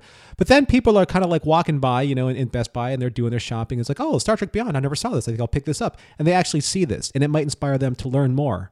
So one of the things that I think we really always need to kind of balance out as in our perspective as fans is that not everyone knows what we know. You know, so some of these things, they, this might be the first time they've ever known about any of this they've ever heard about any of this. And I think that's it's kind of like neat to see that side of the coin where people are like, oh, um, that's too bad about Anton Yelchin. That's really terrible. But maybe I'll watch a couple other his movies before that, like you know Terminator, uh, Rise. Was it Genesis or Rise of the Machines that he was in? Uh, neither. Salvation, which is better Salvation, than, which is better than both of those films, by the way. Okay. Sa- Salvation is the third best Terminator movie by far, in my opinion. Okay, and he played Kyle Reese. He played. He did an excellent job as Kyle Reese. Right so good. He, yeah. Oh man, and then of course the Green Room, which came out earlier this year with Patrick. I haven't Stewart. seen that. Yeah, but I heard it was amazing. Well, I haven't I haven't seen it yet, but I did buy it. it's on my shelf. It's my to watch shelf. So I apologize to all the Terminator fans out there. no, you know, I, I, a lot of people uh, they would disagree with me, but I really I like Salvation. I'm not even going to call it a guilty pleasure. I'm going to call it a pleasure because I feel like it's a fun film and it it takes the hey, like I said, this new this new uh, phase of Standard Orbit here, Norm, we're all about the tangents, okay. right? Salvation. Now, now, correct me if I'm wrong, but the Salvation is where John Connor was played by Christian Bale, right? That's correct. Yeah. Okay, so I got that right. One one of the, if nothing else, people, if nothing else, we have the epic Christian Bale rant, which is one of the most. It's brought me so many laughs over the years. That's true. That's true. Da da da da da. He's a nice guy. He's a nice guy. so just so good. I love it. I remember um, that. That's anyway, crazy. You okay. haven't seen Terminator Salvation in a while. Check it out. Yeah. That's the gist of it. Now there there is one last special feature that is featured on all the Blu-rays, and it is the gag reel. And you know, those are always fun to see. Like nothing really stuck out to me. It's like, oh man, you know that one thing that happened? Uh-huh. I'm not gonna go tell all my friends that you have to go watch the gag reel because of this one hilarious thing. But it's always fun to see these guys having fun with what they do, and it's very obvious that they do.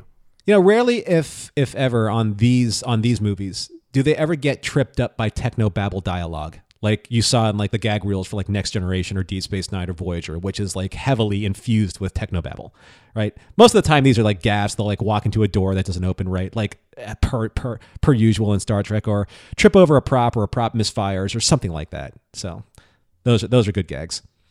But that's it, guys. That is all that is on the. Uh... that is the main call. That is column A. it's gonna be a long one again, folks. Buckle yeah. up. So this is column B. This is the uh, the target column. Actually, to be honest with you, Zach, I don't think this is going to last that long because I haven't seen the Target stuff, so this is all you. All right, it's all me. Alrighty then. Two hours later. well, yeah. So I can just tell you real quick what what you're missing, mm-hmm. Norm. Mm-hmm. I have to say this again. I was very confused because I pop in the second disc. I'm like, oh, okay, let me start watching. Oh, I've already seen most of these. So once you pop in the second disc, if you have the Target disc, folks, or if you go go to buy it, just know that you know you you know here's what you should do. If you buy the Target version and you plan on buying it, don't watch any of the extras on the first disc because they're all duplicated over the second disc. So then that way you can just watch them in order and not have to worry about oh well let me skip this one because I watched it on the first disc and do all that. Wait, to clarify, they have all the special features in column A on one disc, and then all the special features of column A plus column B on a second disc? That is correct. That makes no sense to me at all. I know. I was, I was very confused when I sat down to watch it. Uh, so that's what I'm. That, that's what we're telling you guys. Just do not watch. Do not watch the extras on Blu-ray one. Watch all the extras on Blu-ray two, and you will have missed nothing if you get the Target uh, release. So that is so odd. It is so weird, right? Uh, Okay. Because you, you you would have to think they created this knowing they were going to package these discs together. So I've just never encountered a special features laid out that way. Huh. I've made notation here of which ones were in Target, so we'll go down the list here. Uh, the first one's called Small World, and it's exploring uh, basically the effects of the five-year mission of what that would have on a crew. Uh, talking about you know the prologue, kind of establishing the tone of the film, like because they had a lot of ideas, like you know the the first well the, the first two Kelvin timeline movies had these these epic like you know scenes of you know destruction and or just adventure and they wanted to kind of tone it down and have a and they and they use this terminology a grounded but absurd feel you know with the little aliens and the fake out and I'm I can't pronounce their name much like Chris Pine in the gag reel I cannot pronounce these aliens names but the little guy Kevin the Kevins the planet of Kevins. Kevins that's what they talk about. You know, they talk about just the monotony of it all, uh, and then also you know the introspectiveness of Kirk in this in this uh, early part of the film. You know, reflecting on the fact that he's a year older than his father ever was, and that stuff informs his character for the rest of the film. Like even at the end, he's like, uh, "Better to die saving lives." Than live taking them, and that's what I was born into. So that ties it all together, the whole themes that you established here. So that was a nice little uh, exploration of that. And then the next uh, column B vignette would be the Battle of Yorktown, uh, which is uh, when the Franklin comes back to stop the swarm from attacking Yorktown. And Simon Pegg says, "quote Sabotage is one of the greatest pieces of music ever created." And I'm like, I don't. Is he serious? I don't know. I mean, it's good. but it's only, it's only Simon Pegg can say it. Just just stone face there. Uh, so they talk about that, and they talk about the end of Edison. And uh, I, I, you know, I found this very interesting for them to con- this is this is getting a window into what the filmmakers were thinking of this scene. You know, at the very end of the film, Edison sees his reflection in that shard of glass. Wh- what were your thoughts on that, Norm? Like, what did you think when that? Did, you think he was gonna be redeemed at that point and help Kirk? I mean, what what did you think when you saw that? it reminds me of something that I saw in like or or have or I what I have seen in certain war pictures. You know, when you go all the way back to say like Apocalypse Now, and Kurtz knew that he was a monster. You know, and no matter what Edison has done to redeem himself, he will always be that. Like Jack Nicholson said, that that the guy you need on the wall. You know, he'll always be that monster. You need guys like me. You know, so that you guys can remain, you know, safe and secure and uh, in your ivory tower, and you know you don't get your hands dirty. So it doesn't matter if he actually reverted back into humanity or his human form. He will always, deep down inside, he will always be this monster, some a weapon that that Starfleet needed. It was required of Starfleet to have the MACOs so that the MACOs could do the job that Starfleet needed them to do, and there will always be inside. There will always be, in in some way, that kind of brutality. Well, you nailed it, Norm, because that's exactly what their interpretation of it was. Because he sees... And I never saw this disc. Ah, look at that! Such a big fan. Um, doesn't even need to see the special features to know. They, uh, yeah, because they mentioned he sees. I mean, he's done these terrible things throughout the film, and then you know before we even meet him, he's obviously been killing people, extending his life, that kind of thing. Uh, so even though that you know he's looking more human, that reflection is still, and that, that was what the that that's the great thing about them not reverting back all the way to human. Right, it was he was just enough where you know you could he look he looked a lot like Sisko in Trials and Tribulations at the I end thought here, the didn't he? exact same thing. because when you see him because it's like a slow reveal of his face because they don't want to you know they don't want to reveal that yet but he's crawling out of the shuttle and he's in the in the gold shirt. I just thought trials and tribulations. But uh, when he sees that reflection that shows that uh, he's always that monster you know? That's that's how he sees himself and how he is and that's his true form. So you know you you nailed it norm because when i first saw it i was like is he gonna like be reminded of his humanity and try to help Kirk. That would have been such a just a half baked cliche way to end his character, and uh, that was it was a non twist, and I really appreciated that, right? Because that's such a trope in these films, in these Hol- Hollywood films, right? So. So that's the Battle of Yorktown. So they discussed there. Um, and yeah, sabotage really. I, I love that song. Like it gets the, the, it's such a polarizing thing in the Kelvin timeline, but I just I love how they've just embraced it, right? And it's just like, yeah, you know what? Flag that, fly that flag high, guys. It always reminds me of that whole that that bit that Shatner had when he was doing an audiobook and he said like sabotage.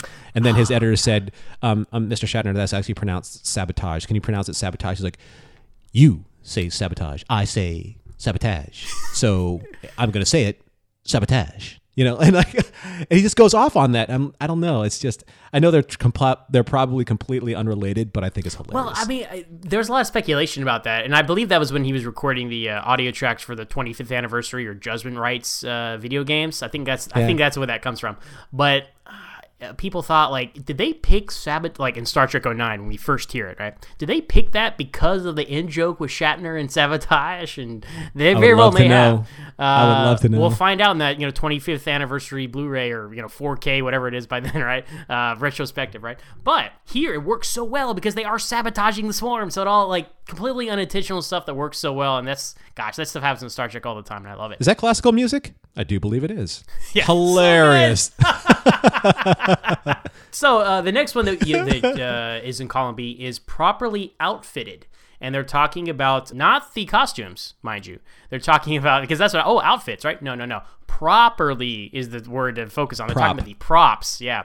So uh, they're once again they're using the terminology. We're going for a more realistic, grittier Star Trek, and uh, they talk about a couple props here. And I did not realize these prop combinations until I watched the special feature. So that's cool. You know, you talk about Norm like being Star Trek fans, we know so much already about the film, right?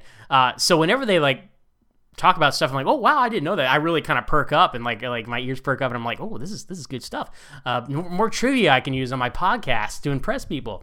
Uh, but they, uh, so they talk about the tactical phaser, and the tactical phaser is kind of that that larger phaser we see a lot of the Starfleet guys use on the Enterprise during while it's being boarded, and um, they use the analogy that look in the original series they had phaser one and phaser two. Anyone who's seen Devil in the Dark is is very well versed in the phaser one phaser two uh, relation, but this basically is the phaser 2 of the Kelvin timeline, and the pistol that we see is the phaser 1. So this pistol goes into this larger tactical phaser uh, for them to use, which, you know, which is cool. Uh, I thought that was a really nice, just, just you know, interlocking technology that kind of soups it up, and it's kind of like an extra battery pack, I guess, to give it more energy. But uh, that's the tactical phaser we see. And then also, uh, Jaylah has her staff, as we all know, uh, throughout the film, but that actually becomes her rifle that she uses during the, uh, the prison break uh, where they're rescuing the Enterprise crew because she, you know, she's shooting a rifle, and you think, where, where did this come from? And they thought, you know what? Let's not just give her a gun out of nowhere. Let's show her converting her her uh, her staff into a rifle. And then it actually, and when they show the scene, I'm like, oh, there it was. I didn't even notice it. But it's when she runs off and Scotty goes to, you know, kind of tuck her in. You kind of break a stick in a bungle, laddie. Yeah. I love that. I love that line. By the way, it's like so. It's such a life lesson, right? Like it's such a simple. It's a Star Trek at its best, right? That's where that scene's taking place. What she's doing why Scotty's talking to her is converting her staff into the rifle. Just cool little prop stuff. As Star Trek fans, we love that minutia. So Now there's cool one. There's a picture that. I saw of uh, Zachary Quinto Spock holding an older style phaser. Was did they make mention of any gear that was being used from the from the the, the Franklin? They do, but that was not it. They they specifically say, yeah, it just looks bulkier and bigger, and that was the extent of the technology. I, to be honest, I was a little disappointed. I was hoping they'd have gone back to like the vault and gotten Enterprise props to use. That would have been sweet. Well, it kind of looked like a combination of like a new Kelvin era phaser, even though this was pre Kelvin. So it would have been basically uh, a precursor to phase pistols. Yeah, I don't know, man. That's uh, the, I, the of all the, I think that's a missed opportunity. They could, well, you know, they sold all their props at the Christie's auction back in 06, so you know, they probably didn't have access to them. Yeah, But so I, that's just one of those because I think that if if everyone has followed along that the Kelvin timeline that that split off, uh, in, when the Kelvin was destroyed, but this was way before. That was like a good eight years, hundred years, maybe ninety years before, you know, before uh, the NX-01 was launched. So and the Warp Four ship, the Kelvin, I mean the um, the Franklin was a good, you know, maybe ten to fifteen years before that. So the phase pistols were in, uh, they were introduced in Broken Bow. So the whatever armaments that were on the Franklin would have been different. Although they did say that the Franklin got lost in the 2160s, so that could have been the next evolution from Enterprise phase pistols to the lasers. Oh from no, you're, cage. you're absolutely Yeah. right. Yeah, they could have been refit when they got their uh, uh, their NCC status, or or the USS status. That's still a little bit of fudgety fudgety stuff there. The uh, the Krall spin-off comic will explain everything, Norm. Yes, Don't worry of course. about I'm waiting for it. So you know how that one properly outfitted was not about clothes; it was about props. Set phasers to stunning, not about phasers. It's about the clothes. It's so also confusing. not as confusing as the special feature distribution on these discs. But uh, so uh, Sanja Hays was the costume director on uh, costume designer, costume director. I don't think it's a thing. Costume designer on uh, Beyond here, and uh, I didn't realize this, but she did. She was the costume designer on Insurrection. Okay. So uh, they mentioned that she's a big Trekkie, and she said when she got the call, she was very excited to come back to Star Trek. And and uh, I don't know this for a fact, but if she was the costume designer on Insurrection, then I'm sure she's the one who designed the uh, new dress uniforms, which I love. I think those are probably the best dress uniforms in Star Trek, even though they're not dresses. Um, well, the TOS ones are really cool too. I was just never a big fan of the big skirt dress dress uniforms from the TNG era. Uh, So she modified the uniforms. Uh, she simplified them, which I think was great. I really liked the updated uniforms here. So they talk about how she, you know, put sleeves on the women's uniform, which makes them look so much better. You you allow them to have a rank, rank. for one, which is huge. I didn't even realize this, right? I didn't even realize this at the time back in the first two movies, but you don't get to see the ranks. It's like, come on. They just, Yeah. you know, it's a skirt, but at least they look a lot more professional with the long sleeves, right? As, as, as true, you can believe that these are actually enlightened 23rd century military costumes because they have sleeves. But they also go all the way back to TOS because TOS had sleeves as well. Yeah, exactly. so- Exactly. Well, you know, in the pilots they had pants, so what happened? But um, you know, they also make mention of the crew out of costume, so they spend a little time designing their civilian wear, uh, which is great because you know, first of all, civilian clothes have come a long way from the TNG era of like the '80s, and you know, even the stuff that Jake Sisko was wearing was kind of questionable. Like, I don't know what it was, but TNG Deep Space Nine, like, whenever it came to like civilian clothing, it was like, what is this? Like, this is like some weird Disney idea of what the future is going to be from the 50s, right? Right. But it all looked very real world and relatable. Like I would wear all that stuff that the crew's wearing, you know, like Karl Urban with his medallion. I mean, He had his Disco great. Bones medallion on from 1979 to now. Exactly. Uh, but yeah, I mean, you know, because you look at, you know, whenever they go play poker on Next Generation and they go to like Rikers and you're all wearing your uniform, like, come on, man. Like, you know, but I understand TV budgets, movie budgets, completely different thing. So I'm glad that, you know, we're getting some more scope and that these people just don't wear their uniforms everywhere. Um, so yeah, good informative stuff there. The next one is called Spliced and it's about editing. Oh, the editing the film and once again this is my wheelhouse this is literally what i do for a living so they talk about how editing is a, a final rewrite uh, and i completely agree because i mean that is where you tell the story in post not to the extent of george lucas in the prequels where he's literally splicing together different takes in the same shot which is absurd but they're talking about you know shaving a few frames off here uh, moving a scene here and there because we haven't seen that character in a while because you know once when you go from page to screen, the translation is it's different, you know. And so once you see it all in sequence, like, oh, you know what? Maybe we should switch these scenes around and make it work. And they make a point about Justin Lin where he's not about too many quick cuts, you know, uh, because that's that's you know, look at the Transformers movies, for example. The action is just almost unfollowable because there's so many edits and you can't tell what's going on. Lin takes the approach of like, and then they use this terminology of like a roller coaster, right? It's a big build up, and then you experience it, and then you you, know, you go through these loops and that kind of thing. And that's his approach to editing action scenes. And I agree. I, I felt like all the action scenes and all the scenes really in this film are edited great. So you know, a really good example of that is when we were following Chekov and Kirk, and they were running through like all of the different busted parts of the saucer section, Oh, yeah, and yeah, yeah. when they were going like then they jumped from like um basically essentially like into a Jefferies tube, but it wasn't a cutaway. You you followed them as they were jumping into the tube, and I was like, wow, that was really or a hall or or basically um an, uh, a hallway or some kind of like a causeway in Enterprise. It was really Well, cool. All that is possible because they're using practical set. They don't have to hide, you know, green screen through cuts. You know, they can actually you can actually have them slide down like a, a seven story tall because that's what they said it was set. That saucer section was 7 Mm-hmm. stories seven stories high, uh, so you can Oh, actually shoot them sliding down all the way and not have to worry about okay, well we only have three feet of green screen here. you know, Right, Uh, right. So that's that just all comes down to their uh, you know practical approach. Then the next one is called uh, beats and shouting, which which I was kind of honestly I was a little hoping was like about sabotage again because it's like my favorite thing now. But uh, it was actually uh, Michael Giacchino. Is that how we say it? I'm terrible at pronouncing his name. I always call him Michael G. to be honest. I thought it was Giacchino. Oh, there we go. But, Giacchino it yeah. is. Uh, like a Raktajino or cappuccino or frappuccino. Um. Chino. there it is. I got it now. But uh, he's actually uh, Michael Giacchino the second. Uh, and he's and in this special in this special feature, he's interviewed by his son Michael G the third, who's you know I think a teenager, late late age teenager, early twenties. So it's it's kind of a random approach to. Would that to- make him trip Giacchino? Oh, pff, there it is, Enterprise. What what represent?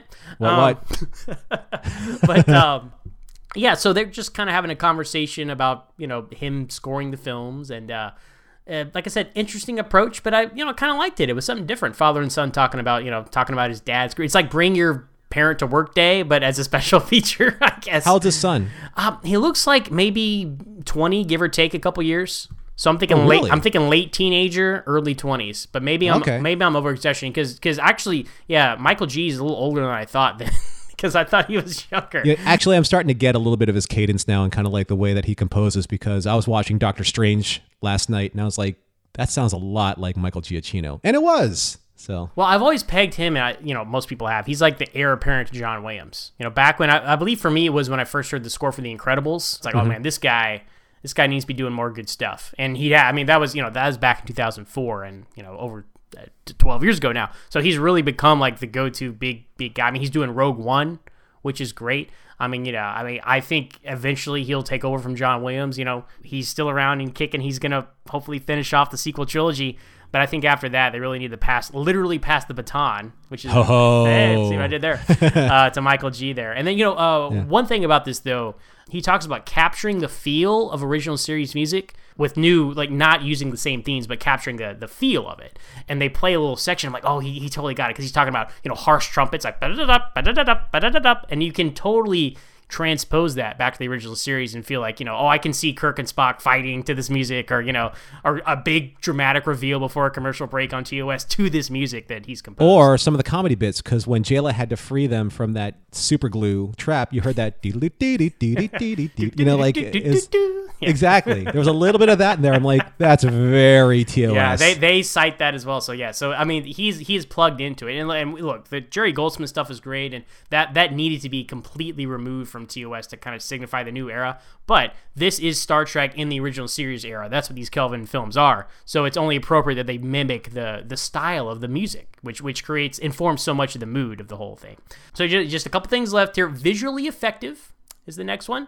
Uh, and they're talking about their, their real photography approach to the special effects because their approach with these special effects, and they exemplify this as they're discussing it, they're talking about lighting and camera placement and physics, and they never want to do something that's not physically possible for my camera with a camera operator or a camera on like a, or a rig to film a model. Because you, you can tell by all like the shots of the enterprise like it could easily just be you know a blue screen motion control captured thing although it's cgi and they, they go to great lengths. They say they don't want to undercut what the cinematographer and all those guys have done like on set you know with their special effects. So i just you know once again we, we're coming back to this more practically minded uh, uh, special effects, visual effects thing with uh, the big blockbusters, and, and they really take that approach and they really want to only use CGI when necessary, and then even then make sure it blends seamlessly in with the live action. And you know they showed stuff like before and after in this vignette. I'm like, wow, I didn't realize that was CGI, and that's that's the best kind of special effect, right? When you don't even realize it's when there. you don't know it's there. Yeah, Yeah. exactly. Yeah. Gosh, I can't wait to get this disc. There you This go. disc scene- I don't know. It's uh, Go down your local Target tonight. yeah. So that's all the vignettes. Okay, it's all the vignettes. Last two things. Music video. For it's Rihanna's Sledgehammer. Very James Bond, isn't it? yeah, it has that um very dramatic montagey kind of flavor to it. I guess that's the best way to put it. You know, I've seen some people do some mashups of like this and like James Bond opening credits, like on YouTube. I'm like, I totally like, I'm gonna do that at some point just for fun for myself because it, it would sync up so well. You know, the gun barrels and girls dancing in flames and all that yeah, kind of stuff. a lot of floating, uh, overexposed and kind of um, stylized yeah, that's the word. stuff going on. word. Stylized stuff going on. Now, uh, correct me if I'm wrong, Norm, but isn't this the first tie-in, like music tie-in, uh, to a Star Trek film since the motion picture? Because they turned Ilia's theme into "Star Beyond Time," right? As far as I know, yes. I mean, Mr. Atoz, you know, we could probably ring him up and get him in here with the Atavachron, but I don't think that there was a tie into 2009 with Sabotage, not in the way that the music video goes. No. So yeah, this was this was cool, but it was also it was also a nice marketing piece. Yeah, completely dictated by marketing, exactly. uh, you know, and they could have included, which they didn't. They didn't include that little behind the scenes like interview with Rihanna. Like, I used to watch Star Trek with my dad, which, you know, kind of undercut their whole point of like, hey, Star Trek's new and hip, guys. When you have her like, yeah, I used to watch it with my dad. was that the uh, the 50 for 50, right? Um, uh, yeah, I believe it was. I believe it was. Yeah, she had her Um, 50 for 50, where she didn't quite get the Vulcan salute quite right, but that's okay. Yeah, exactly. Hey, but you know, it's hard to do. Shatner can't do it. Uh, he's been trying for 50 years. Shatner can do it. How many fingers am I holding up? that was clearly someone else's arm.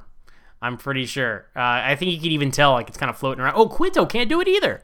Quinto, Quinto. Barely, yeah, he struggles with it. Like they had, to, I think they had to like uh, use glue and like fishing wire around his around his. If hands. I were an Yeah. actor and that was my like one thing, I would be practicing that 24 seven. because you know for Just the saying. rest of his life he's gonna have to do that. So he better he better learn Right. sooner or later. Uh, and then the final bit of special features on the Target Disc Two is the trailers. They have all three theatrical trailers, and you know, on a greater whole, Norm, I find it ridiculous that every home video release of a film does not ha- include a theatrical trailer. Right? You're right. Uh, let's No see. excuse. Let me just take a look at my version. And no, there is no theatrical trailer here. I don't think that there. Let me check, double check here on my iTunes release. And I don't think there's. Nope. It's crazy, right? Yeah. I mean, I, and I'm not just talking about this specific situation. I'm talking about any film that's put on any disc, like uh, language selection, subtitles, and trailer, right? Even back in the days when Warner Brothers had those cardboard. That's uh, all we those- got. Yeah, but you, you would get the trailer at least usually on there. It's the easiest thing in the world to put on there. You know they have it in their archive. So I'm glad they put all three of them. And I believe, man, I believe in some of the uh, special collector's editions of the Next Generation movies, there was, there were, I, I- don't like Star Trek Generations. I think that there's not, I don't think there's a trailer on that disc. I haven't, I mean, now that I have the Blu-rays, I haven't gone back to the DVDs in a while. But I remember there's a lot of there was a lot of conversation at the time about there not being certain trailers of the films on the on the DVDs, and it just it's very disappointing because that's that's how you get hyped up. You know, me personally, I like to watch all the special features first and then watch the film because it kind of gets me like hyped up to watch the film, you know, and then especially like save the trailers for last. Like, okay, we're almost there, you know. That that's my take on the trailers. I'm glad that we have these, but they I think they should be on every release. That's pretty weak to only put them on one. I know it's weird, but I guess maybe the powers that be, they're like, well, they have the movie. Why would they be watching a trailer? I don't Oh, They know. don't, they don't understand fandom at all, do they?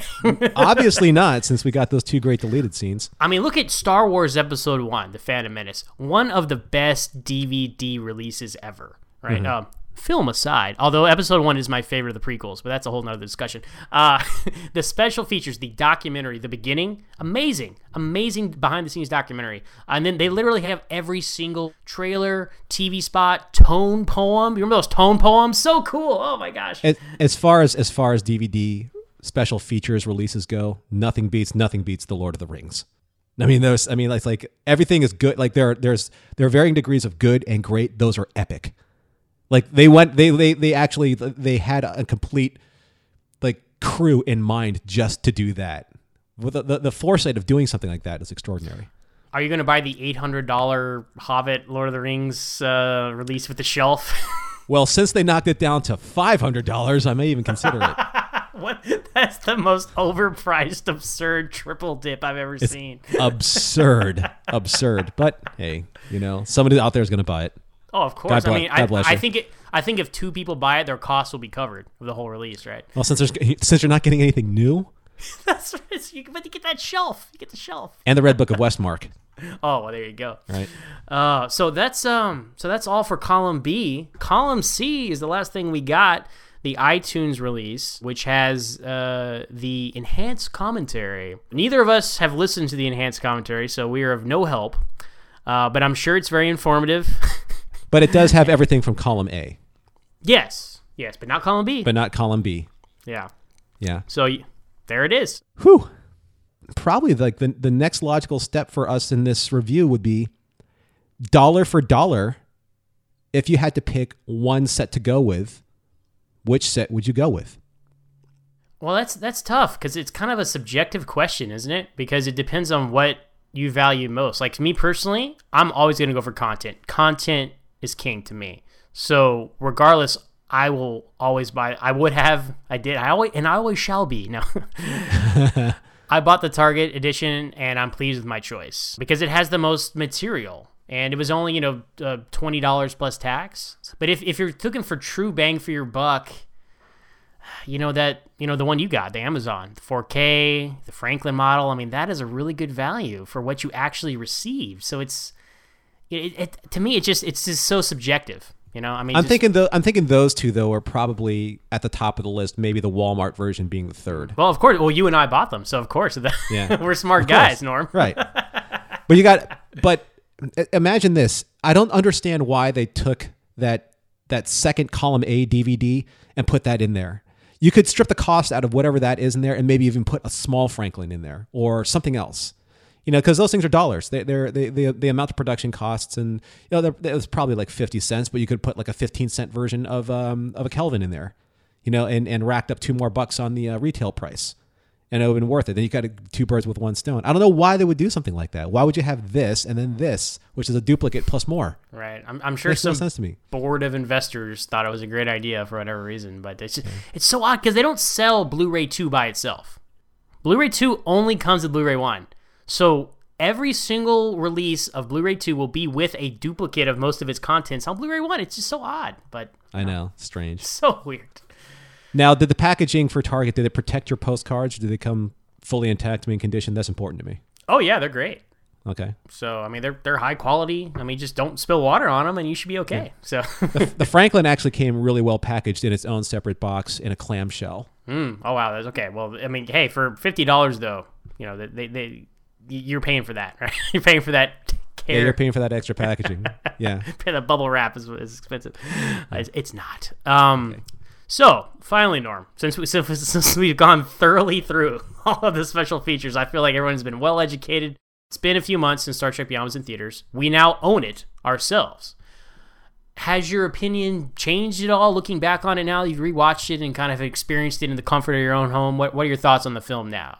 I'll know. Rarely, if ever, if I have a positive or negative experience in the theater, does that change over time? Because my initial reaction is usually my best reaction. In, in all fairness, I think that with the exception of maybe one or two things in my life, usually I'm I'm pretty much on the money when it comes to yeah, I really like that. I would recommend that. Or nah, I probably wouldn't go see that again. This is the first movie that I've seen in a long time, three times in the theater. I mean, in a long time. I only saw 09 twice. I saw Into Darkness once. I saw this one three times.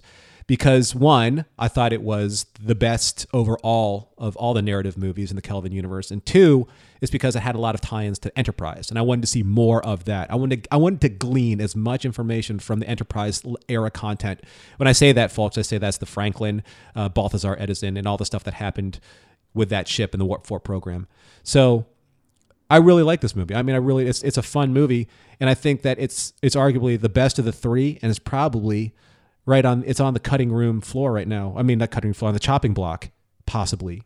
I'm not sure if we're going to get a four because it didn't do, do so well box office wise, and and and dollars is dollars is the proof of the pudding, right? Well, Abrams did announce a Star Trek 4 with Chris Hemsworth, but that was more of a hey guys, that's our plan next time. It wasn't a green light from the studio. And hey, you Right. so many films. I mean, you remember Superman Returns. It it got a sequel, green light, green lit, but circumstances change. It didn't perform as well, although it made 400 million dollars worldwide. Apparently that's not good enough. Uh, circumstances changed. Batman really took off, so Warner Brothers shifted gears and kind of, you know, they they red lighted it after green lighting it. So it's entirely possible despite Abrams' announcement that, that that's true. I mean, I think people I think people are taking Star Trek 4 for granted right now, Norman, and they shouldn't. And it really depends. I mean, you're right. It, depends on maybe these sales and the DVDs or ancillary marketing or whatever they can squeeze out of the license at the end. All the bean counters going to take a look at the profit margin and see how much movie uh, money this movie has made or lost or broke even or is it worth the time? Is it worth trying to get all these actors back? Blah blah blah blah blah. You know, that's that's all the Hollywood money making machine. And then you have what's going on with the TV show. And if the TV show can't, you know, if they, it can't convert audiences into dollars then that also, you know, it's it's a concern of the franchise in general, and that's always been a problem with Star Trek. That's always been a problem with with with the way that we fans see Star Trek is, is Star Trek is that we understand what it means to us, but we don't we don't probably understand the behind the scenes of of the money machine that it needs to be because the license is so big on both sides of the equation on CBS and Paramount. Well, as for me, I you know when, when it first came out, I I loved it. I thought it was great. Uh, although at the time I said I still probably preferred Star Trek 09 because I feel like Star Trek 09 had more moments. The prologue Star Trek 09 is my favorite scene in anything Star Trek. Like with the Kelvin sacrificing itself, like that's powerful stuff. Seeing Leonard Nimoy again, interacting with Kirk, you know, interacting with young Spock, Zachary Quinto, great stuff, great moments. Although you know, now now I've kind of had some time, it's all settled in. I can look at it all and, and from a different perspective. I feel like Beyond is the best of the three. It's just the the best story, just consistently all the way through. It has the best Star Trek themes. You know, uh, I feel like they've really found their found their footing here in the five year mission, third film in. Uh, the performances are on point. Everything's great. So, uh, like all, all of my little nitpicks about the first two films, all answered in the third film here. Although Star Trek 09 is still probably in my heart, it has the, the best moments. I'm gonna say Star Trek Beyond is the best of the Kelvin timeline films after revisiting it. That's fair to say. I agree. That opening scene with the Narada and the way that that was done, and the the the, the orchestral like overtone and they dropped the sound effects out, so you just got to the emotion of it. That like the standard J.J. Abrams, you know, kind of uh, his bag his, of tricks. Yeah, yeah, those moments. But yeah, you're right. I agree that I think that Beyond is just overall just a, a well-rounded film overall. Yeah. Now I did not see it three times in a theater. You know, funny enough, this this ties it all together, Norm. You know what the last film I saw three times in the theater was? Let me see. Um, does it have to do with Superman? No. Uh, okay. It was it was the previously mentioned Terminator Salvation. Oh, is that right? now, now let, let, me explain quickly though. So I, I, got at the time I was working for my college newspaper. I got a press pass, so I got to go see and review it. Then that's viewing one, and then I went to go see it with my best friend. That was viewing two, and then my dad wanted to see it, and I said, "Okay, I'll see it." So that was viewing three. So it was more just like based off what other people wanted to like. I I would have seen it twice you know, and I, but three times a little, it's around the third time, it started to lose its shine a little bit. That's the last time I saw a movie three times, three times in the theater. So look at all the fandoms that are coming in this episode. You got Highlander, you got Terminator, Guardians of the Galaxy, Marvel oh, Universe, crossing the streams. I love it, man. That's right. Well, Star Trek Beyond and its special features aren't the only thing we're talking about on Trek FM this week. Here's a look at some other things you might have missed elsewhere on the network. Previously on Trek.fm, Standard Orbit. So going to Destination Star Trek and being able to see the crew, you know, some of the crew, some of the major, you know, still living members of the 60s original series crew, well, it was a, it's a bit of a bucket list moment for me. Saturday morning Trek. And all these things just brought in more and more people who thought they were alone and they found each other and they made their clubs and they then they made conventions and that just that's what the 70s were about was getting Star Trek back and finding each other. Melodic Treks. Imagine that scene without that music. That music is so poignant and so beautiful. And they had played it earlier in the episode, and it wasn't sad when they played it earlier. It was romantic, it was happy, it was freeing. And that's what else is happening on Trek.fm. Now, I bet a lot of you when it gets to the previously on Trek FM spot, you stop the podcast, you delete it from your phone or mobile device, and you don't listen to the end for all our content information because you think, oh, it's the same thing every week. They've recorded it, it's pre-recorded, you know, behind the scenes, uh, p- pulling back the curtain here for you guys. Yes, often it is pre-recorded, but hey, you never know when someone's podcast is their first podcast, so it's helpful information for them to know. But guess what, folks? We have special guests and stuff like that. It's not always a canned segment. So this is actually a this is a combination of the two because uh, Ken usually says the patron stuff. So who better to say it than the chief himself, Ken Tripp? Insert sound clip here. So let me talk to you for a second about Patreon, Zach. Patreon is the program that Trek FM employs in order to get donations to keep the network coming to you commercial free. It is wonderful. Most of the hosts here on Trek FM are big contributors to Patreon and found our way onto the network through Patreon. So if you can uh, spare any money, uh, to, and we don't care what the denomination is, it really means a lot to us because there is a lot of content that we're putting up there, a lot of bandwidth, a lot of programming, a lot of equipment that we need. So please, if you can help us out, we'd appreciate it. And all you have to do is go to patreon.com, that's P-A-T-R-E-O-N dot com slash trekfm, and you can you can click any donation you want. And we do have some incentives for you. So for $15 a month, you get to join the Patrons Roundtable where you podcast and, and you know, again, that is where a lot of us started. It was on the roundtable. I was on the very first one. I had a blast. And if you can contribute $25 or more per month, then you get associate producer credits for whatever show you like. And we love our associate producers. So please, please, please, please, if you if you have the ability, it is more than appreciated. And speaking of our associate producers, we'd like to thank Renee Roberts, Richard Rutledge, and Aaron Harvey. Thank you so much, always, for your support for both Standard Orbit and the Trek FM network. You can find Renee on Twitter at mres underscore 1701. You can find Richard at RUT8972. And you can find our buddy Aaron Harvey at Geek Filter. And we're back. Thank you for that, Kent, from the archives there. Uh, so, Norm, we caught up some off the top of the show, but if people want to find you on the internet these days, where can they find you? My Twitter handle, if you want to find me there, it's Starfighter1701. You can also find me on Facebook. And now you can find me on my new show, Blood of Kings, on the Fandom Podcast Network. And you can find us on Twitter and Instagram there at Blood of Kings Pod, P O D and that's where you'll find out all the information of what I'm doing there with the new show. So I hope you give it a chance if you're Highlander fans. And, you know, in, in the realm of science fiction and fantasy, a lot of our streams cross over, as you've heard on this show. So please, yes, I would love for you to come check us out. That is Blood of Kings Pod on Twitter and Instagram. And drop me a line, drop me an email, and stay in touch with me if you can. Sure, and hey, we're gonna keep having you back on Standard Orbit if you're happy to join us back on the ship here. Norm. I'd love to if I haven't like used up all my words. well, we'll have to look at the schedule. People have missed you, Norm, so they want to hear your voice. So you get you get you know two hours of Norm. Wow, I mean, I know this is like a mega mega episode, but it's it's it's great to come back on and and I told you this earlier. I'm really proud of what you and Ken have done with the show, and you guys have obviously you know you've you've cemented your own following. Your numbers are fantastic, and you guys are doing. Uh, uh, a fantastic job, and it's great for not just your show, but for Trek FM as well. Oh man, thank you so much, Norm. It means a lot hearing that from you because you know we, we inherited this show from you, so to know that your predecessor thinks you're doing a good job is is very encouraging. I, I really do appreciate that. Thank you for the kind words. And as for me, personally, to find me on the internet, I am on Twitter at MooreOnZach. That's M O O R E O N Z A C H. Uh, you can find me here on Trek FM, obviously on the Babel Conference. I'm here on Standard Orbit every week. Uh, and I'm also the host of my own podcast called Always Hold On to Smallville, where we talk about that young Superman show. And you can find us on Twitter at Always Smallville with one S. So thanks everyone for listening, and join us again next time here on Trek FM for another episode of Standard Orbit.